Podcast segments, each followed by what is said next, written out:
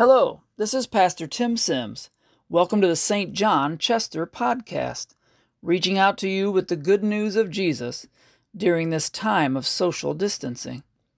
Today, a brief tease to get you contemplating what this great celebration of Palm Sunday means for us as we prepare to head into Holy Week. I read for you a portion of this Sunday's Procession of Palms Gospel from John chapter 12. Jesus was coming to Jerusalem.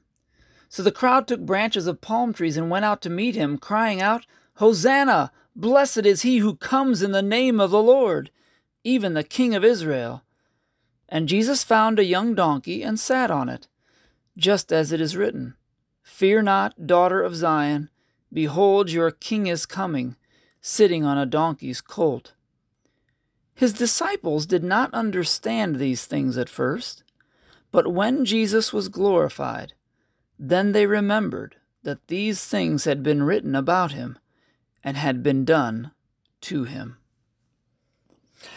Now, as Jesus entered Jerusalem that glorious day so many centuries ago, the people cried out, Hosanna! which means, Save us now.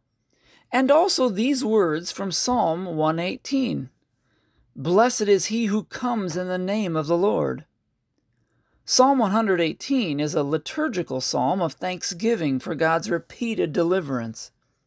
Over and over again, throughout the history of God's people, He had delivered them from bondage, from their enemies, and from their own unfaithfulness. The people were looking to Jesus to be their king and deliver them, the one who would bring God's deliverance and rescue. Although the people, and even Jesus' own disciples, may not have yet understood exactly how, they rightly confess that this is exactly what Jesus was going to do. How would he bring deliverance? What would it mean for them? What does it mean for you now and in eternity?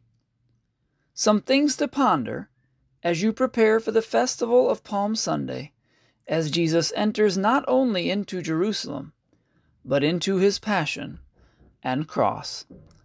I'll be back with a follow up on Monday.